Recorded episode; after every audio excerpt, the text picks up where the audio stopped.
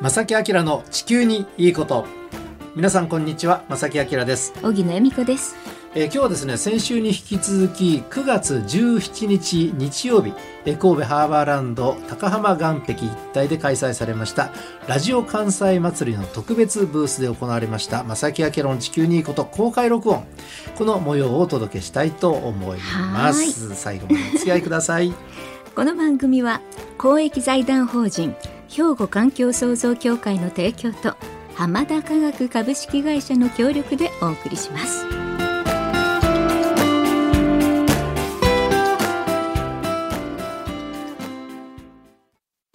兵庫環境創造協会2050年脱炭素社会の実現に向け兵庫カーボンニュートラルセンターとして環境と調和した未来を目指し脱炭素化への取り組みや自然環境の保全再生など皆様と共に進めています環境適合型社会の実現を目指して兵庫環境創造協会。お父さん何してえ店で使ってた揚げ油捨ててるけど。るんもったいな。油ってリサイクルしてハンドソープにできるねんで。油がハンドソープに？浜田科学ってとこに頼んで回収に来てもらい。SDGs や。使用済みの天ぷら油をリサイクルで再び資源にラジオ関西祭りの会場から公開収録ということでお届けしております。はいえーどういうことをね、今日やるかなといろいろ考えました。はい地球温暖化など環境問題について、皆さんにクイズをちょっとお届けしようかなと。思っておりますはい、で、えーこのクイズ正解していただきますと、プレゼント。あるんです。えーまあ、まあ、答えが正解じゃなくても参加賞はああるんです。ということになっておりますのでね、はいお楽しみに。ねはい。こちらちょっとお見せしましょうか。この何とも言えないこう環境が学べるノート。はい。そして折りたたみができるボトルです。これねすごく便利、持ち運びに便利。できる、あの丸めてね、持ち運びできる。うん。柔らかいですよね。最高でしょ、はい。ねスポーうんツにも、まあいろんなところに持ってってくださいキャンプにも、うん。はい、で今回お出しするそのクイズの問題なんですけれども、はい。え全国地球温暖化防止活動推進センターが出してえーいる、まあ、どうも問題。これを、ね活用してお届けしたいと思います早速ですがもうたくさん用意しているのでそうそう。めっちゃ用用意しているのいたんですよで時間のある限りね協会さんがね、はいしっかりとこうね形にしてくださいました、えーでは早速いいきますね、はい、えーでは第1問いきますじゃじゃんこちらですはい地球温暖化の影響で台風の発生数は今までにどう変化したでしょもう一回大丈夫ですあかれ地球温暖化の影響で、うはい台風の発生数数です。今までにどう変化した？えー、でしょうか？と 1番が数は増えた、2番変わらない。3番減った。温暖化で台風減った。これが3番です。さあどうでしょうか？えー、っとそしたら手を挙げていただいて。はい。はい挙げてください。はい。はい、ではあのメガネの男性の方。はいお願いいたします。えっと、2番の変わらないでお願いします。変わらない。それなんかあの知ってる理由があるんですか？なんか。いや、なんか、なんか、えっと、今年だいぶ暑かったんですけど、なんか数増えたとはあの特に聞いてないので。聞いてない。確かに。そうそう。台風それほど増えてないんですよ、えー正解はですねはい。2番です台風の数って変わらないんですよ温暖化進んでも。あの日本に来るかどうかは別ですけども台風ができる数はあんまり影響ないと言われております。はい正という解ですことでありがとうおめでとうございます。大正解です。プレゼントをさせていただきたいと思います。正解の方にはこのね折りたたみボトルあ持っていただきましたね。はい。さあそれでは。はい。では第2問いきましょうか第2問ちょっと難しいなこれ。難しいですか？ちょっと皆さんいきますよ、では、はい。あの第2問いきます。2021年度の日本における二酸化炭素など温室効果ガスの排出量は2013年に比べてどう変化したか。二酸化炭素温暖化の原因ですよね。で今二酸化炭素が増えてしまって温暖化大変だって言ってますよね。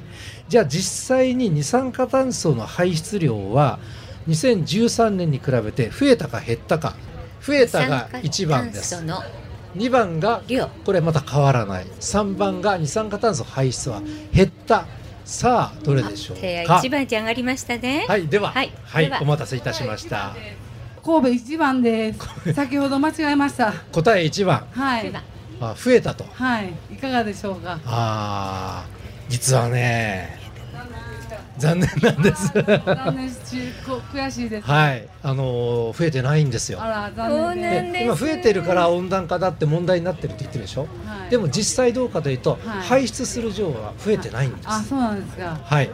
答えははい。3番です、あら、残念でしあた。ーということはねあ、はい。あの参加賞はい、はい、そう、からくじなし、はい、あ、どうぞね、いただいてください。はい。ありがとうございました。の。実はねあのちょっと説明しますと、うん。やっぱりねに温暖化を止めるための取り組みはどんどん進んでるの。だから排出する量はとりあえずはちょっとずつは減ってるんです。だからいい情報なんだけどでも今までに二酸化炭素がたくさん出ちゃってるから温暖化はもうしばらく進んじゃうなんですでも排出量をもっと抑えてなおかつ今ある二酸化炭素を減らさないと温暖化は止まらないっていうねそういう現状になっておりますなんですよね。はい皆さんしっかり覚えてください。ありがとうございあーよかった。ありがとうございます。さてもうはいきますよ第,、はい第3問いきます第三問。これはね、あのー 家事をされてる方はわかるかもしれません。第3問いきます。冷蔵庫の冷凍庫、冷凍室、冷凍室はどのくらい入れると省エネになるのかと。だどういうことかというと、少年が手を挙げてますが、はい。その中に入れるものをぎゅうぎゅうに詰めた方がいい、これが1番。うんゆったり詰めた方が省エネになる、これが2番。スカスカでいい、これが3番。さあ、どれでしょうか？はい、手がいっぱい上がりましたが、えーでは、少年がね、に手を最初が挙げてもらった上げてくれた。はい。はい。一番だと思いますぎゅうぎゅうに。へえ、それは知ってたの？見たことあるかなテレビあ、何かね。あーさすが。正解です。正解です。おめでとう。そう、これ皆さん参考にしてくださいね。冷凍室のいに入れるまあ冷凍食品は詰め込めば詰め込むほどしっかりと温度が保たれます。ね。これ参考にしてください。ねえ、ありがとうございます。素晴らしい。第はい4問いきます。第四問。これはね、ちょっと引っ掛けっぽいです。はい問題としては。いきますね。第4問。次のうち部屋全体を温めるのに一番省エネな暖房器具はどれでしょうか？これが第4問でございます。部屋全体を温めるのに選一択肢はこの省エネな暖房器具。はい、選択肢はこの3つ。1番こたつ、2番電気ストーブ、3番エアコン。さあどれでしょうか？あ、えーっとではこちらの遠慮がちに手を挙げられたメガメガネをかけの おこちら上手の方ですね。はい、はい、ありがとうございどうます。ぞ。お答えくださいエアコンだと思います。3番、えーそれはどうしてでしょうか？部屋全体と、えっと、全体的なコンピュータ制御があるので、部分的なものよりは全体的が、えーうん暖房ですよね。そうですよね暖房はい。になると思います。はい、ありがとうございます。確かにエアコンってなんか節約しなきゃいけないってなんとなくねテレビとかでも言ってるけれどもせ部屋全体を温めるのはこれこたつって足元だけだし電気ストーブもその足元だけだったりするからエアコンということになります。はい、おめでとうございます。こちらですねね差し上げます。まさしわしらの地球にいいことイエありがとうございます。ありがとうございます。はい、えー皆さんにクイズをね、えーお出しして、はい。えー正解の方にはプレゼント。また、ねえー不正解の方にははい。ノートのプレゼント。参加賞ということで。そうからくじなしです。がはい。いきますよ。まだまだまあまだまだ用意してますからね。ねではえっ、と問題第5問いきましょう。こちらになります。じゃん。これはねあのーリフォームするときに取り入れていただきたいんですが家の中の熱の出入り口あ外からね外中の出入り口が一番多い場所はどこでしょう？これが問題になります。家の中の熱の出入り口が一番多い場所はどこか。1番窓2番床3番屋根。さあこの3つのうちどちらでしょうか？どこでしょうか？あー手がいっぱい上がりました。あ、あ僕も上がってる。はい。男の子もね、うん一生懸命背伸びして。あじゃああの女の子。あ、ね。一番の窓だと思います。一番の窓、うん、家に住んでてそういうふうに思う、うーん、なんか窓が開いてたら熱気の出入りがすごいと思ったからあー。あじゃあもう一つ質問していい？閉めてたらどう思う？閉めてたら涼しいと思うあ本当。そうか。はいありがとうございます、ねえ。えっとね正解です。可愛い女の子が答えてくれました。ありがとう。そう、はい。窓よ。窓なんです。バッチリ。おめでとう、えっと補足させてもらうと、うん。窓は閉めてても一番熱の出入りはします。だからこの選択肢の中で床と屋根でしょに比べたらやっぱりね窓が一番熱の出入りするからあのた今ね二重の窓とか三重の窓って割とこうどんどんあの流行ってきていてその断熱っていうのはすごく大事になります。だからちょっと寒いなとかね夏暑いなっていう時からちょっと窓を、まあ、リフォームする。これが一番いい効果のいいあの、ね、方法だというふうに考えてらっております、ぜひとも皆さんねあのチェックしてください。大事なことですね。さあまだいきますよ。あ、はい、これあーいいですね。いい質問ですね。第6問いきます、第6問です。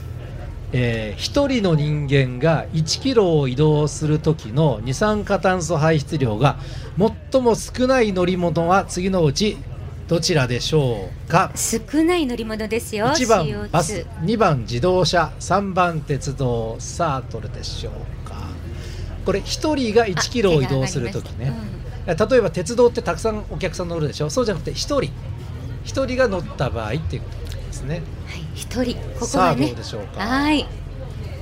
どう難しい。手でしょうか？が上がらなくなっちゃったな。あー手があではね。一番あの先あの最前列にねえカメラをえー下げて、もう本当最前列にいてくだはいさってる、何番でしょうか？3番の鉄道。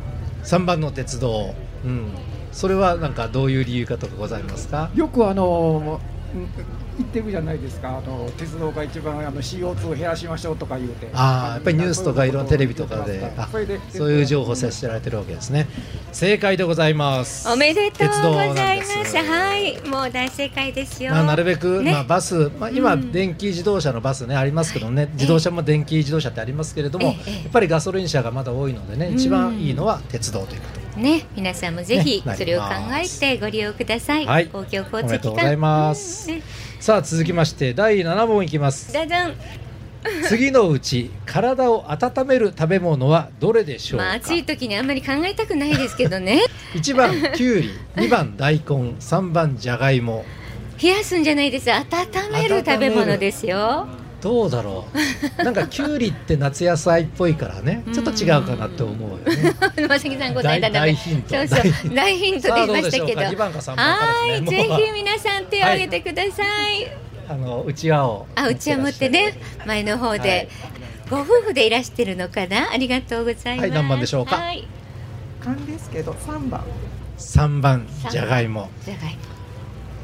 残念。残念なんですなんとなくわかります。ね根菜って結構ね体温めそうそうそう。でも、うん。大根も根菜だったりするじゃないですか、うんうんこの3つを選んだ場合は実はね2番なんです。大根がねえ。大根はやっぱり体を温める、うん。あの風邪ひいた時とかね、あの大根をおろして作っしたりてとかね。ね。そういうのね、ん。食べたりしますよね。いや多分ご存知だと思いますよ。今日は暑くてちょっとね、そうそう。じゃがいももいいかななんて思ったんでしょ？ねわやめたんですやめようかなと思ったんですね。なるほどね。でもねあの、うん。ちゃんと調べると大根ね、えーこれを覚えてください、ね覚えてください。さて続きまして、はいはい。第8問。あこれで最後です、おー。はい第8問最後になります。問題ですはい家庭からゴミとして出される衣服が再び活用される割合は何パーセントでしょうか、どのぐらいでしょうかということですどれぐらいだからリサイクルとかね、あの作り変えてあの使われるかということですね。はい。1番5%、2番10%、3番30%。さあさあどれでしょうどうか。思いますか？皆さんはこのどんなふうに数字を覚えてるという方はまあいらっしゃらないですよね。なんとなくですよね。うん。さあどうでしょうか。手を挙げてください。ね取り組んでる方もいらっしゃるかもしれませんが。どうですか？ね。見えますか？選択肢こちらです。家庭からゴミとして出される衣服が服ですね。再び活用される割合はどれくらいあるでしょうか、何パーセント活用？再び活用されるか。ね。はい、1番5%、2番10%、3番30%く正らい。解者の方プレゼントありますよ。はいあ、手上がりました？はい。はい。あ、はい。ではでは、えーはいでははい。どちら？あはい。はい。ね、なかなかちょっと難しい問題かもしれませんね。5%。5%一番。あんまり活用されてなさそう。されてない。ゴミとして出てたらうん。活用さそんな感覚あります？なるほど、あのまあ、リサイクルショップとか古着がねちょっとこう人気になったりとかありますけども、うん。割合としては正解です。5%おめでとうございます。そう、まだこれはまだあの、ね。再活用はされてないそうなんです。ねねこれはあんまり喜んでいいことかどうかわかりませんが、皆さん率先してねぜひこういうものをリサイクルに活用しようというであのようなね。今あのファストファッションって言って、はい本当に安くて例えば T シャツとか本当てね安いじゃないですか、1000円もしないようなもの多いでしょ。であの中にはすごく環境を考えたねあの製品を作ってるメーカーももちろんあるんですけども、ね。そういう安いものっていうのは基本的には安いあの、まあ、コットンを仕入れたり。で安いコットンってやっぱりねそのコットンを作る環境が良くなくてその作る人にちゃんとした賃金が、ね、渡されないとかそう。いう環境で作ったコットンなんですね、でそれを使うと当然製品も安くなる、でその流れが一部であるので、えーなかなか衣類っていうのはあの高いから買わないというよりも安いからそれに手を出してたくさん買って流行りで買ってすぐ捨てちゃうこれ最悪なんですね。え。捨てちゃうわけですから。これリサイクルリサイクルに回っていかないです、すぐにダメになったりするからね。だからちゃんといいものを選んで、えー長く使えて、当然メーカーによったらリサイクルで回収するメーカーあります。ありますあります。ユニクロさんとかも結構ね回収箱置いたりしますよね、今ねどのメーカーも取り組んででますが。そういう取り組みをしていただきたいと思います、ね、皆さん自身もねぜひそういう風な意識になっていただけたらなと思います。はい。はいであの、まあ、えーこれで、えー質問は、あはい。全部終わってしあまったんですが。クイズはこれでね。で今日あのね暑い中本当に参加していただいて、あのラジオ級の皆さんもね聞いていただいてありがたいんですけども、なかなかこうやって見るとね、うん。あの結構あのよく理解してらっしゃる方も増えてきてるなという印象が本当に増えてね来ていただいて嬉しい。あはい。ただでもなんとなく使うもの、なんとなく買ってるものっていうのはやっぱりほとんどの方がそうでしょう。食べ物にしてもね。だけどもやっぱりその地元で採れたものを食べると、地産地消ねすると、やっぱり安くて新鮮なものなおかつ体に良くて、はい。環境に優しいものを手に入れてエコなものです。口にすることができたりとかですね、先ほどのファッションの話もそうだったり、うん例えばあのリップとかエステ用品もやっぱりすごく環境の優しい取り組みをしている企業さんがちゃんとね自然に優しいものを取り入れて作ったりしてますのでね、はい。そういうものを、ね、使ってまた食べていただくといいかなと思います。ねどうですか、小野さん、今日、ね、質問、これで合計8つやりましたけども。そうですね。皆さんが意識が高い方が多いなってちょっと嬉しくなりました。そういう取り組みもぜひねもうこの番組と一緒に皆さんと考えていただけたらなと思あって。の最後に一つだけね、はい。豆知識が。豆知識。あの今はあのうちわで皆さん仰いでるじゃないですか。これ暑いから風を送ってるでしょ？でこれ汗かいてる汗をなんだろう蒸発させてその熱を蒸発ともに奪うから涼しくなるのね。でこれはねあの専門用語で言うと適応なんですよ適応。適応。うん。で実は環境問題を扱うのにもう一つ大事な考え方があって緩和という考え方。緩和。緩和と適応2つあって、緩和って何かっていうと今進んでる地球温暖化を止めましょうっていうそういう活動で例えばガソリン車を電気自動車に変える。節電する。使ってる電力を太陽光発電で作られたものしか使わない。という温暖化防止。これは緩和。皆さん今適用は完璧です。もうねお家に帰っ自てあの地球温暖化を止めるあの生活スタイルをちょっと変えるというかね。別に不便な生活にしなさいじゃないんですよ。快適な生活を維持しながら、うん。そういう環境にちょっと配慮するという生活を心がけてください、これ緩和と適応両方ないとね いい環境になっていかない適応です、ね。はいありがとうございました。はありがとうございます。こんな風にねもっともっと聞きたい正木さんの話聞きたいなと思われた方はぜひ毎週月曜日ラジオ関西のね、はい。正木明の地球に行くと聞いてくださいね。はいお願いします。兵庫環境創造協会2050年脱炭素社会の実現に向け兵庫カーボンニュートラルセンターとして環境と調和した未来を目指し脱炭素化への取り組みや自然環境の保全再生など皆様と共に進めています。環境適合型社会の実現を目指して兵庫環境創造協会お父さん何してるん？え店で使ってた揚げ油捨ててるけど。もったいな。油ってリサイクルしてハンドソープにできるねんで。油がハンドソープに？浜田科学ってとこに頼んで回収に来てもらい SDGs や。使用済みの天ぷら油をリサイクルで再び資源に。浜田と俳優のリサイクルえー先週、今週とね、え2週間にわたってお届けしました、えーラジオ関西祭り、神戸ハーバーランドで行われました9月17日に行われたんですが、えー皆さんいかがでしたでしょうねか、こんな楽しいことあるんだって思いましたね。次回もぜひ参加したいと思いますが。来年も、あ、営業マンいるかなみたいな。で、もし、あの、このね、公開録音参加されたよっていう方、あ、そうそう。お便りくださいね、あなたですよ。